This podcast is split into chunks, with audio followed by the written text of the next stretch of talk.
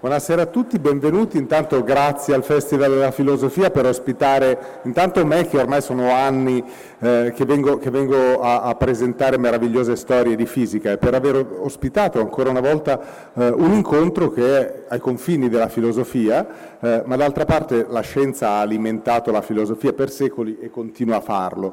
E, e, e questo incontro è un incontro particolarmente affascinante per quanto mi riguarda, intanto perché cade quasi in un, in un anniversario, diciamo 30 anni fa usciva, eh, usciva 30 anni, 31 in realtà, usciva uno dei libri eh, di divulgazione scientifica più affascinanti e più di successo della storia della divulgazione. Si intitolava Dal Big Bang ai buchi neri, lo aveva scritto Stephen Hawking e raccoglieva quelli che sono due degli oggetti più affascinanti dell'universo, due delle storie più affascinanti dell'universo. Il Big Bang, appunto, la grande, eh, adesso correggetemi subito, la grande esplosione che diede vita all'universo e che, che è nato da una singolarità, poi singolarità ve lo spiega lui che è quello che sa cosa vuol dire, che cos'è, e, e, e dall'altra parte, ecco, questo, questo, nome Big Bang che era stato dato da Fred Hoyle per, per denigrare questa idea eh, negli anni 50 perché lui pensava che l'universo fosse tutta un'altra cosa, è uno dei, dei, concetti e delle parole forse più di successo della storia della fisica. Lo stesso per i buchi neri.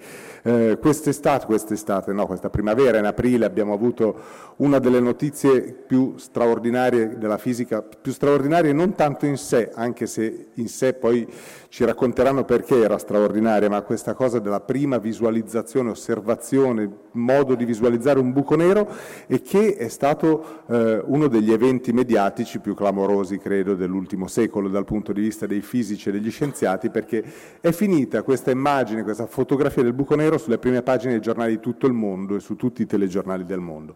Ora parliamo di questi due uno un evento, il Big Bang, e l'altro un oggetto particolarmente affascinanti in quanto singolarità e che affascinano il grande pubblico con due ospiti d'eccezione. Li presento Maria Felice De Laurentiis, eh, che ins- insegna...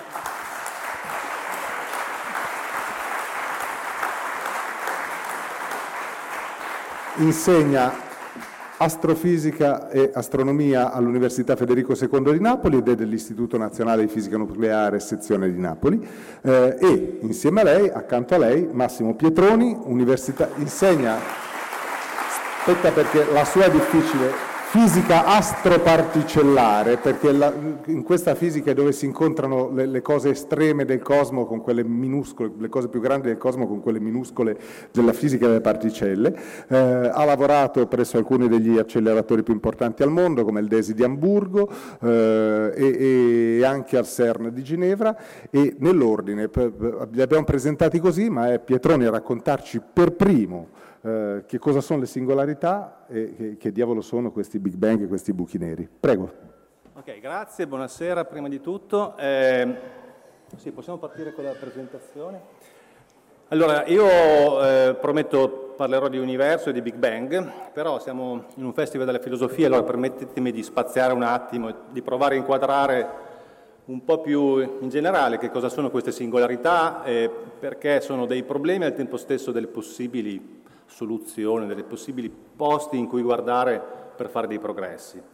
Allora uso una, una metafora che è trita e ritrita, l'avete vista migliaia di volte, però diciamo, ci metterò qualche elemento in più, proprio per entrare nell'argomento. E cioè possiamo immaginare una, un oggetto di studio per un fisico come, come un territorio da esplorare. No?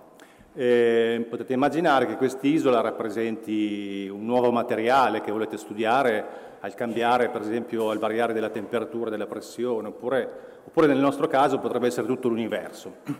Allora quello che si fa, noi eh, cerchiamo di fare delle misure e, ehm, e poi di fare dei, dei, tentativi, cioè questi tentativi che poco alla volta dovrebbero dare luogo a quelle che sono le leggi fisiche.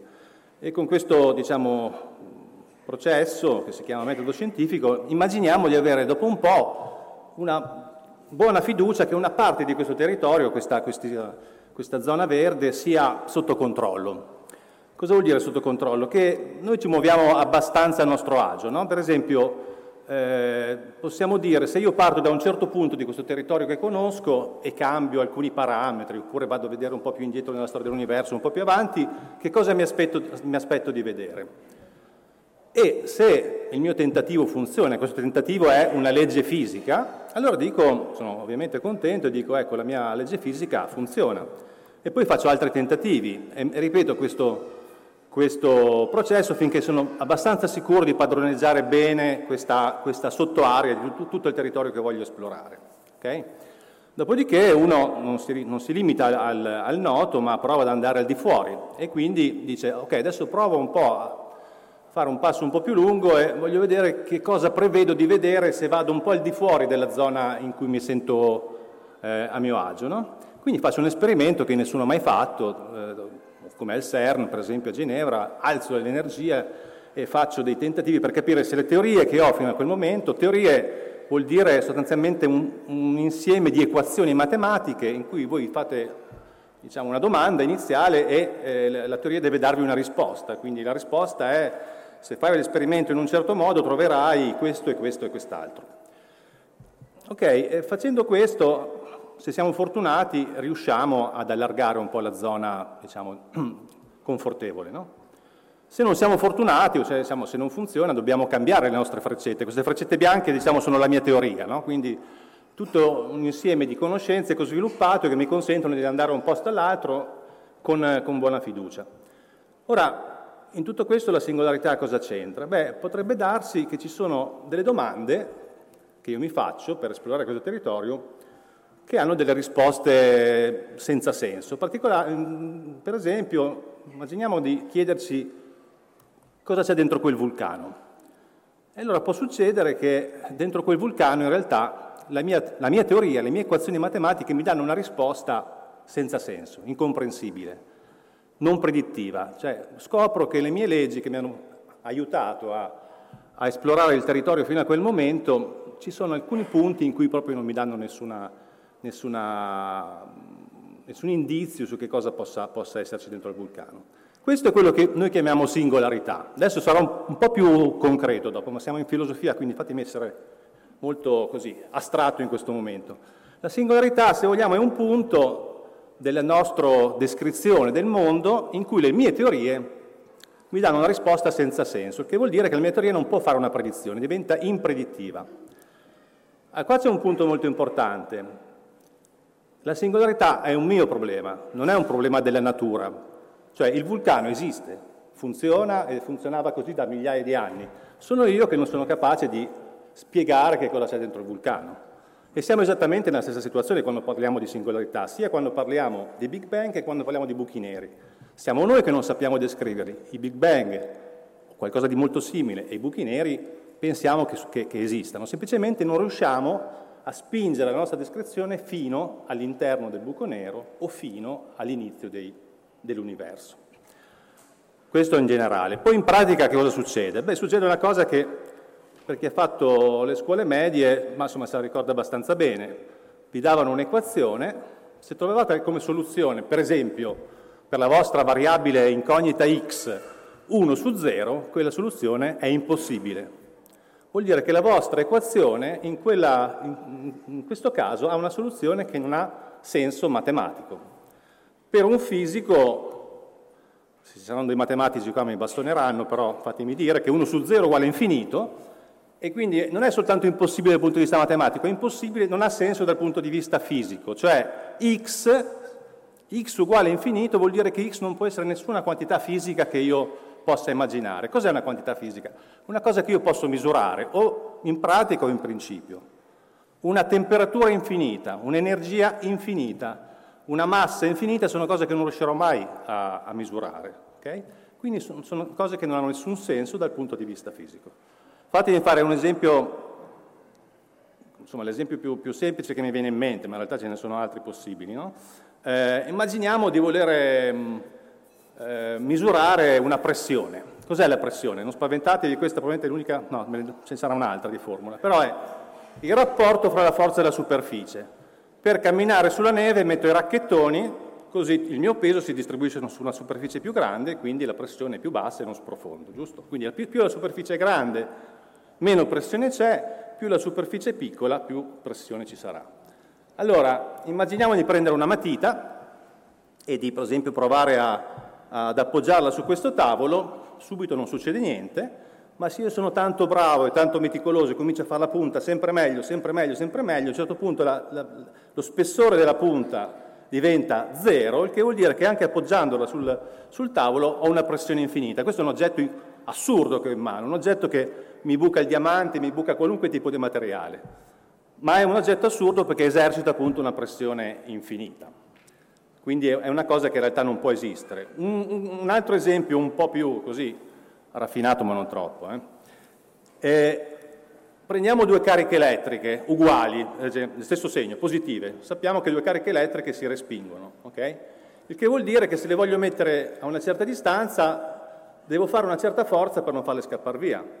Se le voglio mettere a distanza metà de- della precedenza devo fare una, una, una forza quattro volte più grande. Riduco ancora, ogni volta che riduco devo aumentare la forza. E quindi, per esempio, due cariche elettriche e questa è la legge di Coulomb, fra parentesi, è una legge che conosciamo da, da, da, da 200 anni. E funziona benissimo, quindi non sto dicendo che questa legge è sbagliata, semplicemente questa legge vi dice che nella situazione particolare in cui prendete queste due cariche puntiformi e le mettete una sopra l'altra, il risultato è infinito, quindi è assurdo, è non fisico. La legge di Coulomb vale dappertutto, tranne quando provate a mettere due particelle puntiformi una sopra l'altra. Cioè non c'è niente di strano, è semplicemente una situazione in cui la nostra descrizione matematica mi dà una risposta che non, che non, che non va bene. Eh, tenetevi a mente questi, questi discorsi, perché, questi, questi, due esempi, perché poi vedremo come in realtà la soluzione di queste, queste apparenti, anzi no, queste reali incongruenze della teoria in realtà richiede nuova fisica, nuove idee e quindi rappresenta un progresso. Quando riusciamo a risolvere questi problemi in realtà abbiamo un progresso. Quindi ci sarebbero molti altri esempi che, che potrei fare, però adesso mi concentro quindi come, come questo discorso si, si, si estende all'universo, no? oppure quali sono il tipo di singolarità che noi incontriamo nel, nell'universo. Beh, eh, il, l'unica cosa da, da, da, tenere in mente è il fatto osservato ormai eh, cento, anni, cento anni fa, e cioè che l'universo si sta espandendo, il che, il che vuol dire Ah, scusate, questo oh. Questo dovrebbe essere un film che non va. Vabbè, ve lo faccio io. Il film è questa, questa rete che è... È partito? Ah sì, ok. Eh, vuol dire che se voi prendete la due, due, galassie, due punti qualunque nell'universo, queste, questi due punti si stanno allontanando uno dall'altro. Mm? E questo è andato avanti per eh, miliardi di anni, una decina di miliardi di anni. Ok, eh, dov'è il problema? Il problema è che se noi torniamo all'indietro nel tempo, adesso invertiamo il senso del, del, del tempo, quello che abbiamo è che il nostro universo in espansione diventa un, un universo in contrazione, il che vuol dire che in ogni punto o in, una, ogni, in ogni regione avrò sempre, sempre più galassie, sempre più materia, quindi l'universo diventerà via via sempre più denso, ma non solo, ma anche sempre più caldo. L'universo oggi è un posto freddissimo, in media eh, la temperatura dell'universo è 2,7 gradi Kelvin, che sono circa meno 270 gradi centigradi, quindi è freddissimo. Però eh, se andiamo indietro nel tempo, questo gas che possiamo immaginare essere l'universo diventa sempre più denso, quindi si riscalda. In particolare se voi dite che la, se chiamate diciamo 1 la distanza due punti, fra due punti qualunque nell'universo, e quindi oggi questa distanza la chiamiamo uguale a 1, nel passato questa distanza diminuiva e quindi la temperatura saliva in modo eh, inversamente proporzionale alla, alla temperatura, il che vuol dire che questa temperatura diventa al limite infinita quando la distanza fra due punti qualunque diventa zero. Questo è quello che chiamiamo l'inizio, chiamiamo il Big Bang in qualche modo. No? Quindi quando la, la distanza va a zero, che cosa succede? La temperatura diventa infinita, la densità diventa infinita e un universo con la densità infinita è qualcosa che le, la, la, teoria migliore che noi abbiamo oggi sull'espansione dell'universo, su, non, non, solo, ma sulla, sulla, forza di gravità in, in generale, che è la, la, teoria della relatività di Einstein, perde di significato. La teoria della relatività di Einstein è una teoria stupenda, bellissima, esteticamente è la cosa più affascinante che uno possa immaginare, ma quello che fa dà una descrizione geometrica dell'universo come una particolare diciamo, struttura geometrica la cui forma è proprio determinata dalla densità di energia che c'è in ogni punto dello spazio. Quando questa densità però diventa infinita, questa, questa bellissima costruzione teorica si lacera, si, si rompe completamente, non, non, siamo più in grado di dare una corrispondenza fra la, la densità di energia e la geometria che vogliamo descrivere. Ok, quindi a questo punto cosa facciamo? Abbiamo una teoria bellissima che però ha dei buchi apparentemente molto gravi, anzi ha questi buchi proprio al punto di partenza del nostro universo. Come fa una teoria che non riesce neanche a descrivere l'inizio dell'universo a descrivere poi cosa succede dopo? Okay? Questo è apparentemente un problema. E adesso vi voglio, negli ultimi minuti che mi, che mi, che mi rimangono per questo primo intervento, eh, voglio diciamo così, condividere con voi due strategie che noi abbiamo perché, per non andare a casa e per non cambiare mestiere. La prima strategia è la seguente, cioè quella di convivere con le singolarità. Okay? Cioè, noi abbiamo scoperto che in questo nostro, questo nostro territorio ci sono dei punti in cui proprio non riusciamo a spiegare, non riusciamo a descrivere che cosa succede. Beh, eh, la nostra strategia è quella di chiudere questi punti con un recinto e di starcene ben fuori e ben lontano. E quindi tenersi alla larga dalle singolarità.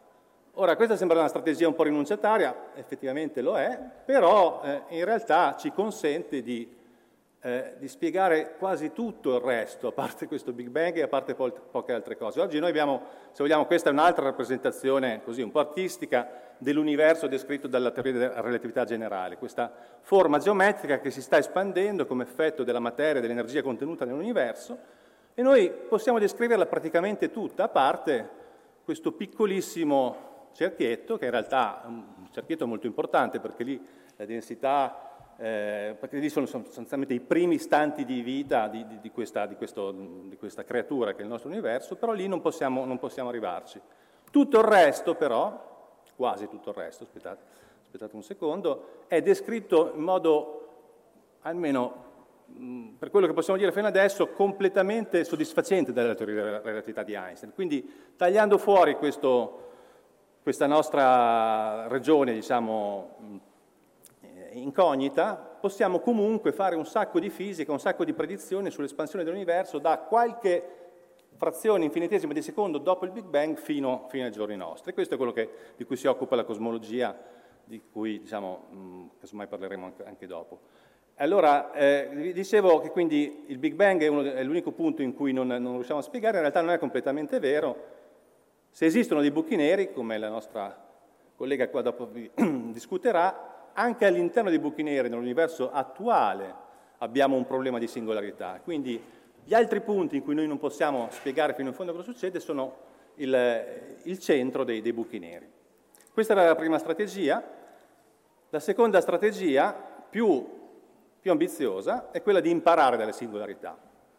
Cioè invece che vederle come un problema e girarci dall'altra parte, alcuni di noi, e alcune di noi, hanno un po' più l'ardire di andare a studiare che cosa succede all'interno della singolarità e quindi fare delle ipotesi, eh, avanzare delle proposte su come allargare questa descrizione insoddisfacente della realtà generale anche nei punti come, come il Big Bang. Eh, in questo punto di vista, quindi, la singolarità cosa significa? La singolarità non è altro, come dicevo prima, che un mio problema, cioè il fatto che io ho una conoscenza incompleta e quindi devo completare questa conoscenza con nuove idee, con nuove teorie, che mi aiutino a superare questo, questo, questo ostacolo matematico che è la singolarità. Eh, vi do soltanto alcuni esempi, questo qua non lo facciamo soltanto noi in cosmologia, in realtà è una strategia che in passato è risultata, è risultata molto eh, di successo. Per esempio, nel caso della matita, come si risolve la singolarità? Beh, sappiamo che esistono gli atomi, che esistono le molecole, che io non posso fare la punta di una matita fino a darle una, uno spessore, alla punta uno spessore zero, perché come minimo lo spessore minimo sarà quello della molecola di, di grafite e quindi ci sarà una, una, una, superficie minima e la pressione sarà sempre finita. Nel caso della, un po' più così, sofisticato della, della legge di Coulomb, ricordate il problema era che queste particelle puntiformi non posso mandarle fino a distanza zero, qui abbiamo capito come si risolve il problema grazie alla meccanica quantistica.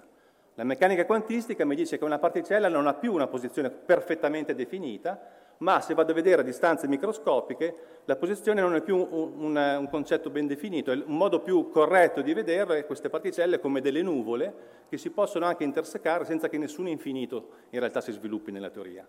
Quindi in passato è già successo che le singolarità si sono in realtà rivelate delle porte verso una, una conoscenza più profonda, più approfondita e più, e, più, e più raffinata.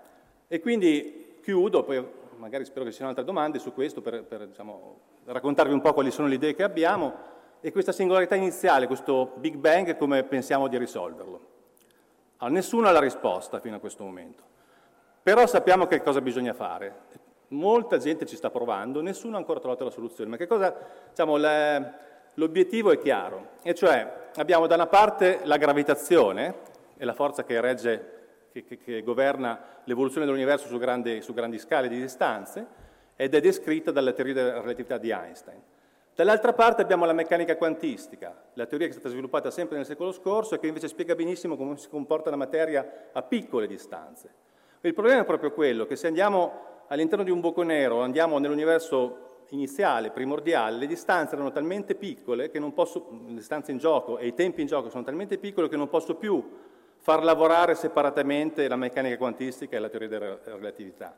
Quindi quello che bisogna fare è fare, mettere d'accordo questi due signori, che sono Einstein, il padre della teoria della relatività, e Planck, che è uno dei padri della meccanica quantistica. Ed è, ed è da lì che verrà probabilmente la prossima rivoluzione scientifica, una rivoluzione scientifica che per essere credibile deve spiegarci cosa succede all'interno di un buco nero e cosa succede all'inizio dei tempi.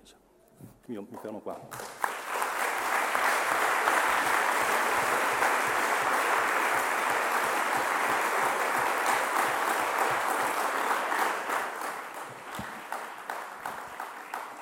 Grazie a Massimo Pietroni che ci ha aperto la visione di mondi, di mondi bizzarri. No, io volevo dire sì, in effetti eh, la, la, relatività generale è quella da cui i buchi neri, che sono il tema di cui andiamo a parlare tra poco, eh, da, cui, da, cui, i buchi neri sono stati intuiti.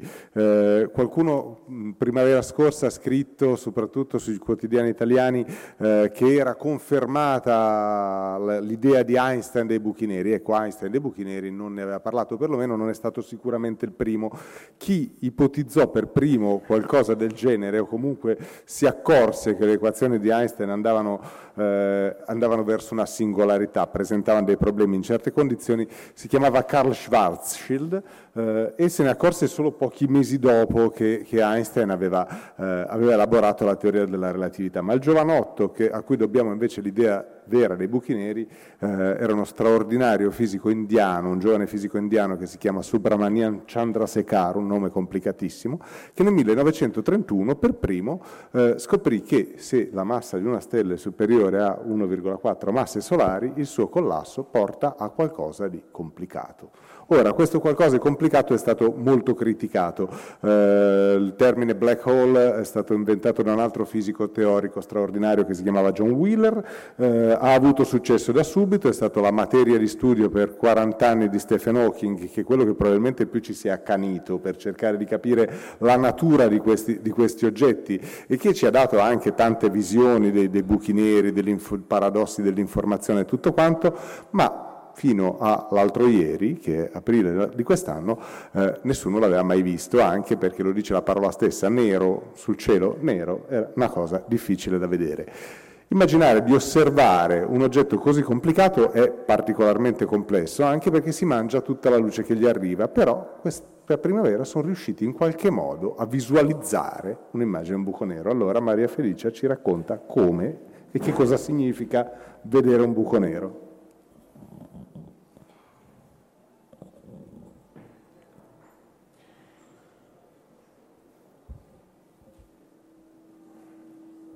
Ok, allora parto uh, con la collaborazione. Eh, mi piace far vedere questa fotografia perché è emblematica. Eh, la foto è stata scattata un'ora dopo che avevamo visto l'immagine che poi abbiamo mostrato a tutto il mondo. Quindi guardate le facce, eravamo tutti contentissimi perché dopo tantissimo tempo siamo riusciti ad ottenere un grande risultato, insomma ancora oggi se ne parla, quindi è un grandissimo risultato. Ma andiamo un po' avanti. Cosa sono i buchi neri? Un buco nero, diciamo, noi scienziati ci piace dire che è una regione dello spazio-tempo in cui il campo gravitazionale è forte e che qualsiasi cosa, come ha detto anche lui, che gli si avvicina, eh, viene catturata no? e non ne può uscire, a meno che non riesce a rimanere intorno ad un certo limite. No? Lo caratterizziamo eh, un, diciamo, come se fosse una stella, un corpo celeste, non si può dire che è una stella perché è molto più particolare, che ha una certa massa, questa massa si contrae, aumenta la sua densità, continua a contrarsi, che ricade, la sua massa ricade su se stesso fino a diventare, come potete vedere, un puntino. Vi sembrerà strano, ma questo oggetto è descrivibile, il campo gravitazionale di questo oggetto è descrivibile con soli tre parametri, una massa, un momento angolare se ruota, altrimenti non ci serve nemmeno considerare il suo momento angolare perché sta fermo lì, però ovviamente è un oggetto idealizzato. Il buco nero reale ruota no? su se stesso come ruotano tutti gli altri oggetti e una carica se la possiede. Anche qui eh, c'è ancora da verificare se o meno un buco nero carico esiste. Andiamo avanti. C'è la regione limite che caratterizza, no? come ha detto il collega, la, il buco nero ed è l'orizzonte degli eventi, è quello che poi in qualche modo eh, noi abbiamo fotografato la sua ombra. No? L'orizzonte degli eventi è quella superficie limite oltre la quale una volta che ci cadiamo all'interno non usciamo più e nemmeno un raggio di luce entrato all'interno non può uscire. Noi non abbiamo informazioni, una volta superati l'orizzonte degli eventi non riusciamo ad avere informazioni indietro. La fisica per ora si ferma a quel limite, siamo ancora in insomma, dobbiamo ancora studiare, capire che cosa succede in questa singolarità. Quando è nato il concetto de, de, del buco nero? No? In, sì. L'orizzonte degli eventi non è la superficie del buco nero, giusto?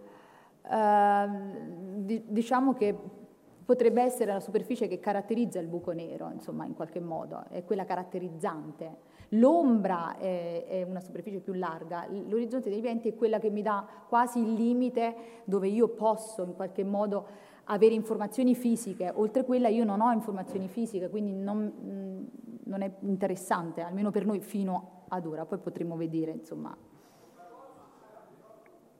Allora, le facciamo dopo le dopo. domande, poi... Ah, ok, ok. Perfetto.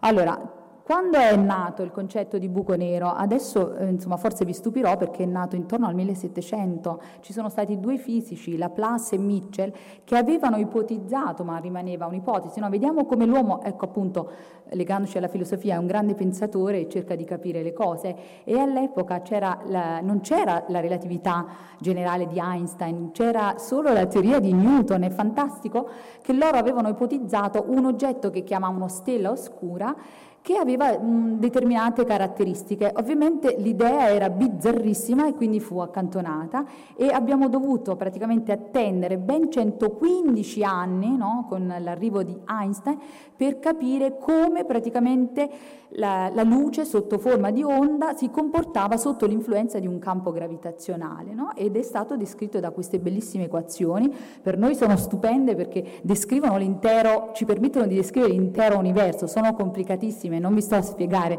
nei dettagli, però vi, vi, dico soltanto che la parte praticamente a sinistra descrive praticamente la curvatura no, del campo gravitazionale, quindi noi sappiamo che la massa, se questo reticolo è il campo, lo spazio-tempo, la massa lo curvano, quindi abbiamo la parte eh, di curvatura e l'altra parte descrive la materia. Messo tutto questo insieme siamo capaci di descrivere anche i buchi neri, questo è molto importante, no? ci dà il concetto di buco nero ma ci permette, come ha detto il collega, di in qualche modo, non totalmente, di capire che cosa è successo dalla singolarità primordiale fino al sistema solare.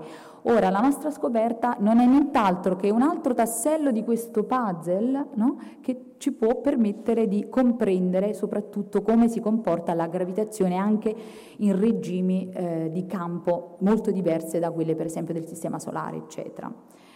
Non vi eh, sto a spiegare che cosa succede, voglio solo farvi vedere che dal 1915, partiamo 1916, eh, questo fisico, Karl Schwarzschild, ha trovato la prima soluzione di buco nero, ma non era considera- non c'era ancora il concetto di buco nero, era una soluzione matematica a quelle equazioni, una soluzione esatta che descriveva un oggetto sferico che aveva pure le sue problematiche perché c'era la singolarità e non piaceva perché non si sapeva spiegare. A mano a mano, non vi dico tutti, però guardate, 1918, poi 24, 33, 31, Chandra Sekhar cerca di comprendere ancora di più e ci dà altre ulteriori informazioni, ma ancora non si parla di buco nero, dobbiamo attendere al 1967 quando Wheeler diciamo, usò per la prima volta la parola buco nero e vi dico come è stata coniata poi alla fine. È stata coniata perché in una discussione, era una conferenza, in una discussione con una giornalista, Uh, lui stava cercando di spiegare alla giornalista che cosa fosse questo oggetto particolare, no? Insomma, eh, eh, che è, è, oggetto anche di studio eh, degli scienziati, e la giornalista disse, ah, possiamo paragonare questo oggetto al buco nero di Calcutta, che era una prigione dove i prigionieri entravano e non ne uscivano più. In effetti era insomma, una buona similitudine e Wheeler, diciamo, in qualche modo apprezzò insomma, il nome e da lì è stato coniato buco nero. Insomma, quindi ci è voluto eh, moltissimo tempo. Guardate ancora le date perché siamo dovuti arrivare al 2019 per vederli alla fine. Esistono i buchi neri? Ovviamente il collega ha detto di sì, esistono, no? le persone si chiedono alla, alla fine. Abbiamo capito che insomma, c'è la speculazione matematica, fisica teorica, si cerca di capire, di collegare però la teoria alla realtà, quindi si deve andare a osservare all'interno dell'universo, che cosa vediamo noi. Ci sono, questa è una foto re- reale del nostro universo, Uh, insomma quello che possiamo uh, a colori tra l'altro che possiamo vedere se fossimo veramente all'interno no? bellissima tantissime galassie e all'interno di tutto questo ci sono anche i buchi neri e a noi ci piace classificarli in quattro categorie ci sono i buchi neri primordiali che sono dei buchi neri piccolissimi e si suppone che siano nati all'inizio del nostro universo ancora non sono stati eh, rivelati, quindi rimane diciamo, un concetto teorico perfetto, stiamo cercando di capire se o meno possano esistere. Invece i, i, buchi neri più comuni sono quelli detti stellari, che hanno dei raggi molto piccoli e delle masse molto piccole, eh, insomma ovviamente più grandi del nostro Sole, però eh, per noi eh, insomma, fisici sono ancora piccole, raggi che possono raggiungere per esempio i 15 km, 20 km, molto piccoli, vedete, però che hanno un forte campo gravitazionale e si suppone che siano nati dalla morte al collasso di stelle. Poi abbiamo Uh, i buchi neri di massa intermedia. Questa categoria prima non era nota, dobbiamo ringraziare i colleghi delle onde gravitazionali che hanno praticamente scoperto questo nuovo insieme di buchi neri particolari con masse molto più grandi, eh, insomma, e eh, si pensa che siano, ovviamente vengono fuori da collasso di due stelle, ma eh, risiedono in, diciamo, in insiemi di, di mh, mm, grossi insiemi di, di, di stelle, noi li chiamiamo cluster. E per ultimi abbiamo insomma, i buchi neri supermassicci, questi grandi mostri con delle masse che sono miliardi di eh, di, di, di, chilogrammi no? e sono molto interessanti e si suppone che ogni oggetto di questo tipo qui così grosso risiede al centro delle galassie. Noi eh, in qualche modo abbiamo dimostrato Uh, questa ipotesi, però la teoria della nascita dei buchi neri al centro delle galassie è ancora eh, non eh, diciamo, perfezionata totalmente. Dobbiamo capire tantissime cose quando nascono, perché nascono al centro delle galassie e perché diventano così grandi, è molto importante. Quindi noi ci siamo concentrati su questi oggetti. Allora, quali sono le sorgenti più vicine? Ovviamente ve lo chiedete, no? Avete conosciuto il famoso Messier 87, ora volete sapere se ce ne sono altre. Questa è la nostra galassia, ehm, è, è, stata praticamente mappata dal satellite Gaia, quindi abbiamo una mappatura totale della galassia, come vedete eh, al centro c'è questo rigonfiamento, poi ci sono dei filamenti, delle stelle e tutto il resto. Dove siamo? Noi Sassuolo è qui, quindi siamo al bordo della nostra galassia in qualche modo. E dov'è il nostro amico supermassiccio? È al centro, quanti milioni di chilometri, e ci sono tanti chilometri e, e, e, noi praticamente diciamo è 25 milioni di anni luce distante. Siamo ben sicuri che non ci mangerà per ora perché noi siamo in periferia, siamo i suoi cugini di campagna, quindi siamo tranquilli, possiamo vivere ancora, insomma la Terra si distruggerà per altro, ma non perché lui ci mangerà. Dov'è l'altra sorgente? L'altra sorgente, andiamo fuori, questa è la nostra galassia e L'altra costellazione Virgo è dove abbiamo trovato il nostro caro Messier 87. Quindi le due sorgenti più importanti per noi, e per fortuna che avevamo l'altra, sono Sagittarius e Star, il nome del nostro buco nero al centro della galassia, e la nostra galassia, come potete vedere, ha una configurazione ellittica, no? ha l'ellisse con eh, i bracci a spirale, e poi abbiamo eh, l'altro, Messiero 87, che eh, è una galassia praticamente ehm, eh, ellittica, eh, no? schiacciata. E perché quest'altra era molto importante, Messier 87? Perché vedete questa parte di luce blu? Questo ci ha fatto capire che è una forte sorgente radio e quindi si poteva osservare, c'era qualcosa che si muoveva no? all'interno, quindi eh, la nostra curiosità doveva essere in qualche modo, ehm, ehm, come dire, ehm, ehm soddisfatta. Scusate, non mi veniva la parola in italiano. Ok, quindi queste sono state le nostre sorgenti, poi mi potrete fare le domande. Io ho detto, abbiamo detto che i buchi neri sono neri, eh, come li osserviamo questi buchi neri se, se sono neri? No? Come, come, ci siamo uh, accorti che c'era un oggetto di questo tipo intorno alla galassia? Ho pochi minuti, però vi, vi dico a parole quello che, che si è fatto. Per capire che c'era un oggetto di questo tipo, allora noi che cosa facciamo? Studiamo quello che c'è intorno diciamo, la prima eh, eh, prova eh, indiretta che eh, c'era questo buco al centro della nostra galassia ci è arrivata praticamente dallo studio della dinamica di, delle stelle particolari che ci ruotano intorno. No? Quindi studiando queste stelle si è visto che a un certo punto eh, la, la, velocità aumentava no? nel compiere l'orbita vicino a un punto cambiava eh, proprio repentinamente la, la, la velocità. Okay? Quindi c'è una sorgente. Che cos'è questa sorgente? Vediamo. Ovviamente, insomma, qui il pensiero umano va sulla fantasia, può essere un buco nero, può essere un altro oggetto, una stella esotica, qualcosa di strano, non lo sappiamo. Quindi si andava sempre, la curiosità eh, cresce. E poi si può andare più vicino, no? noi siamo andati molto più vicini, quindi vicino all'orizzonte degli eventi perché si riesce a capire molto di più la fisica. No?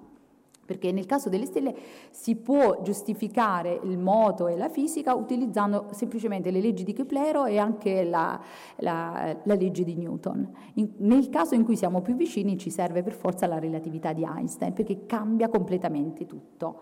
E allora che cosa abbiamo fatto? Noi abbiamo studiato il materiale che era intorno al buco nero, no? perché il buco nero risucchia tutto, quindi eh, il materiale si, diciamo, in qualche modo viene catturato e continua a coesistere insieme al buco nero, ruota, una parte viene mangiata, ma una parte, se non oltrepassa un certo limite, rimane lì, può rimanere lì in eterno se non eh, viene infastidita da qualche altra cosa. E ci sono anche queste eh, diciamo, particelle luce, le particelle senza massa che arrivano vicino e che ci hanno permesso di, questa è una simulazione ovviamente quella che vi faccio vedere, però noi stavamo speculando no, come arrivare e come eh, insomma, fotografare questo buco nero. Quindi essenzialmente che cos'è l'ombra, no, quella che noi abbiamo fotografato? No? È una, eh, praticamente un, un'immagine dell'orizzonte degli eventi illuminata dal forte campo gravitazionale che è attorno al buco nero. Il buco nero distorce anche la luce. Questa cosa è, è stata capita dai colleghi scienziati. Ritorno ancora indietro, prima di arrivare a noi.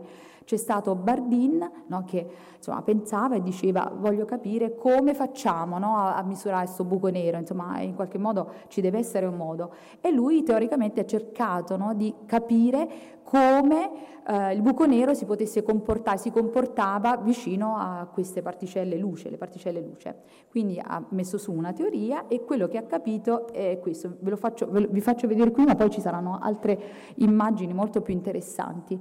Allora, lui cercava di capire eh, come misurare l'ombra. Abbiamo il buco nero, dopo eh, vi spiego, l- l- quello che noi vediamo, la parte diciamo nera, non è proprio il buco nero, in qualche modo grazie.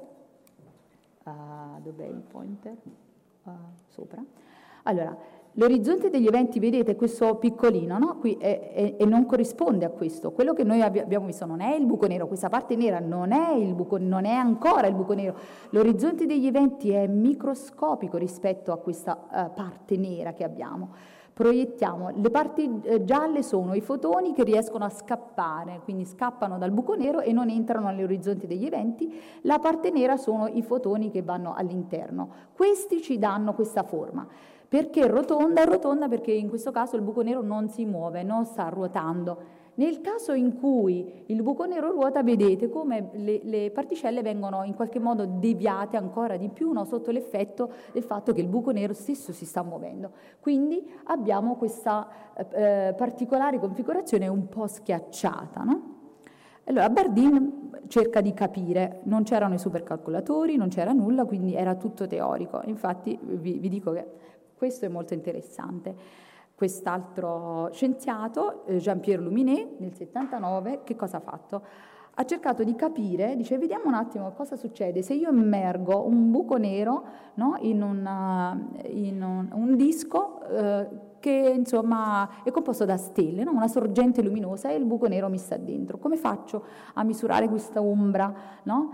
Allora, immergo il buco nero qui e questo è il nostro piatto fotografico. Quello che lui ha scoperto teoricamente è che io potevo avere un'immagine no, diretta che mi dava la parte superiore e un'immagine indiretta che mi dava anche, mi proiettava anche la parte sottostante del disco, quindi io potevo vedere completamente tutta la configurazione del buco nero.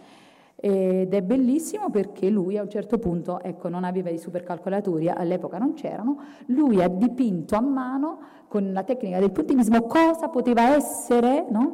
L'ombra. E poi effettivamente se voi ci pensate è simile a quella che noi otteniamo dalle simulazioni, eh, ovviamente il nostro buco nero non è quello che vi abbiamo dato a voi non è proprio come questo, però se avessimo una risoluzione eh, molto più alta dei radiotelescopi potremmo vedere anche tutta quest'altra parte di scia. Ci è voluto tantissimo tempo, giusto vi faccio eh, insomma ancora entro nei dettagli, che cosa succede? Questo è il buco nero, praticamente questo è il disco sottile, la lastra fotografica, noi proiettiamo i raggi, a mano a mano i raggi eh, prendono praticamente la forma della cosiddetta ombra. Ancora di più, con una simulazione, la sorgente luminosa, come potete vedere, i raggi, fotoni che vengono praticamente proiettati sulla lastra ci danno la cosiddetta ombra. Queste sono simulazioni per farci capire a noi come no, si, si, può eh, insomma, studiare no, e, e quindi studiamo la teoria, eccetera. Andiamo avanti, vi faccio vedere ora, oggi, con i supercalcolatori, cosa siamo capaci di fare. Questo è un video fatto con dati diciamo, simulati, quindi per riproiettare praticamente eh, che cosa accade. Allora, questo è il, è il, nostro buco nero, questo è il cosiddetto disco di accrescimento, che è materiale che si surriscalda, gas, stelle, polvere e tutt'altro, e questo è il, è il, jet, quindi materiale che entra e fuoriesce, il, il buco nero emette. Qui ci sono i fotoni le particelle luce intorno, perché siamo ancora più dentro, più vicino, no? cerchiamo di arrivare all'orizzonte degli eventi. Milioni e milioni di queste particelle, vedete, alcune vengono lanciate fuori, altre all'interno, cadono all'interno. Cosa succede? Come simuliamo la nostra ombra? Sono tantissimi puntini che ci danno poi la simulazione e ci permettono praticamente di arrivare poi all'immagine che voi avete visto anche simulata. Ma come abbiamo fotografato? No? Voi vi chiedete, eh, come, come avete fatto? Avete usato una macchina fotografica? No, non si può, anche perché sono tanto lontani che non possiamo arrivare nemmeno con una navicella, ci saremmo già morti. E allora, che cosa abbiamo fatto? Prima di tutto ci serviva, eh, insomma, eh, ci, ci, servivano gli strumenti, no?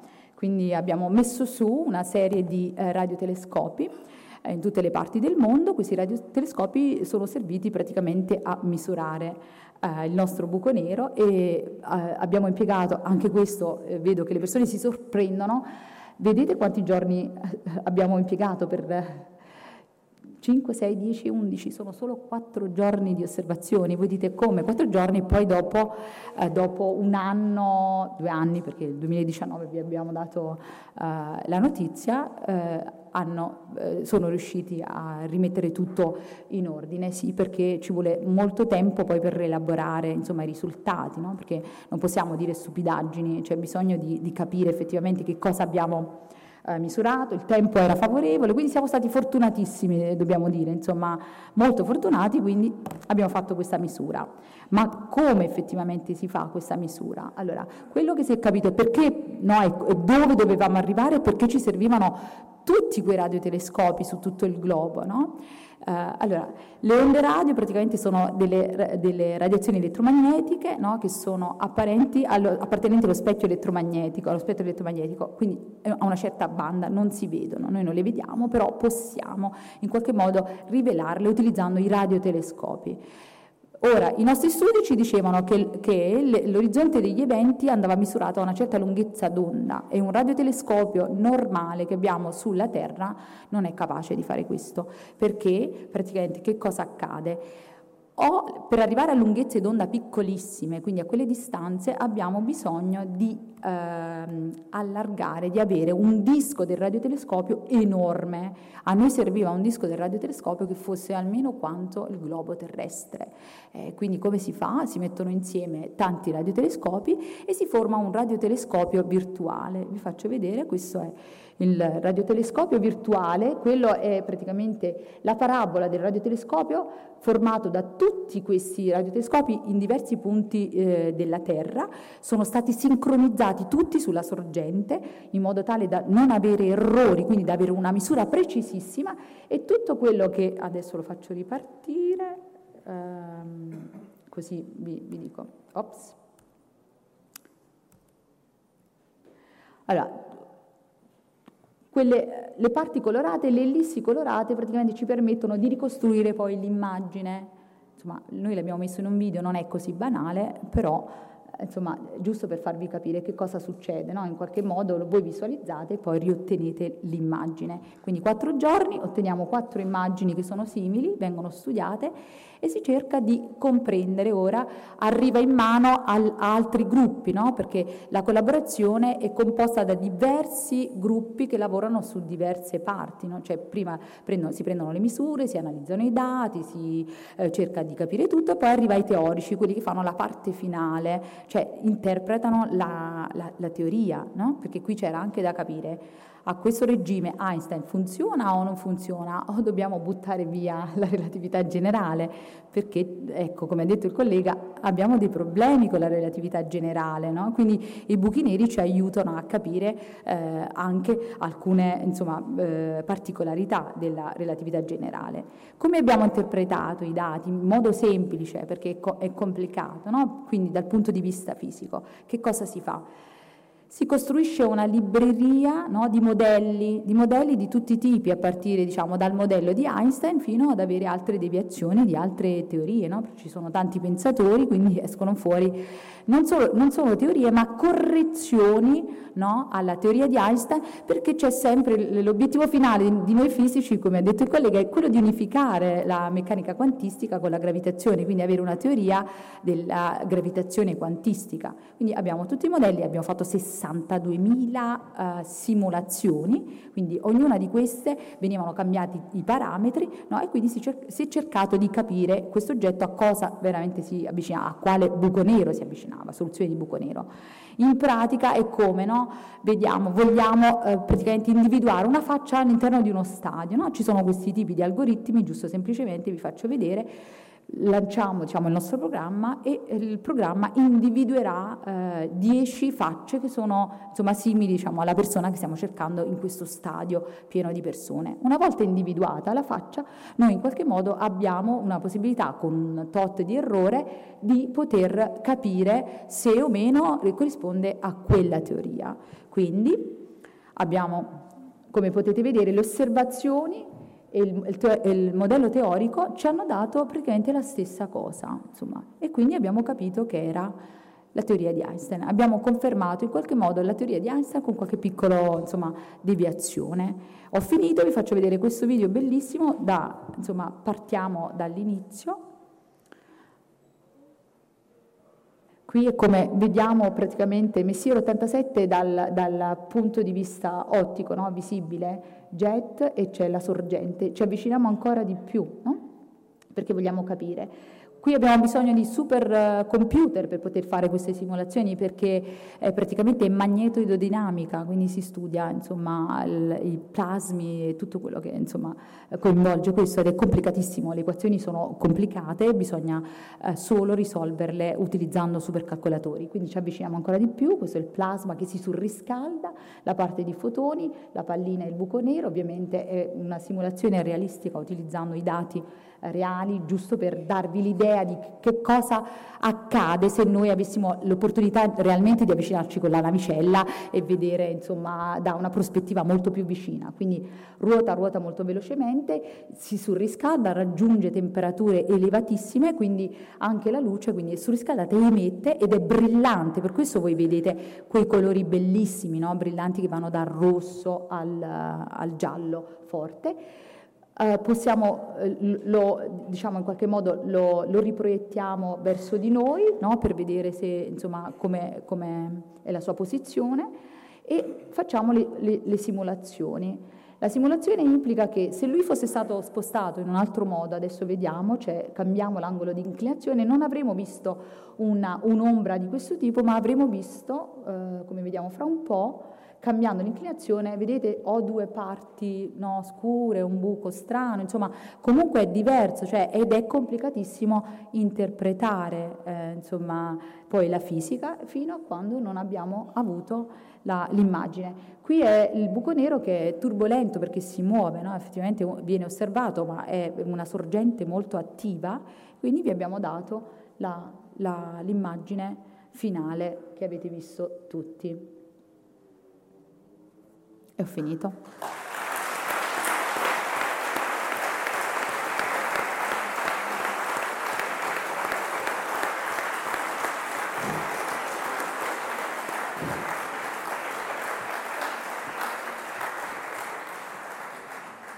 Grazie anche a Maria Felice Laurenti. Sì, io vorrei lasciare uno spazio per qualche domanda dal pubblico, però prima mi, mi lasciate fare una, perché voi avete tutte e due parlato eh, del, del, rimettere, dire, rimettere, d'accordo meccanica quantistica e relatività generale, eh, che sono le due grandi litiganti dell'ultimo quasi secolo ormai.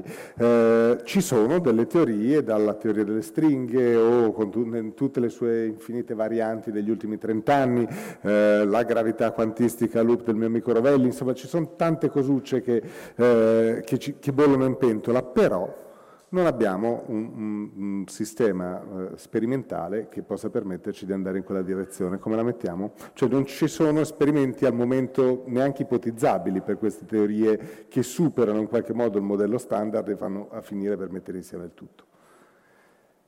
Come si fa? Chi vuole? Io ve ne faccio una sola, ma chi vuole? Una bella domandina comunque, sì. Eh, è vero, è vero non, ci sono, non ci sono esperimenti che possiamo fare, non possiamo creare in laboratorio un buco nero e poi studiarlo cambiando i parametri così come ci piace fare per esempio con materiali, come possiamo fare con un materiale o qualcosa del genere. Però non dimentichiamo anche che lo stesso Einstein per eh, scrivere questa teoria, che è la teoria della relatività generale, non ha fatto nessun esperimento. Cioè, non ha fatto nessun esperimento pratico in laboratorio, lui era però un maestro dei Gedanken Experiment, cioè esperimenti mentali.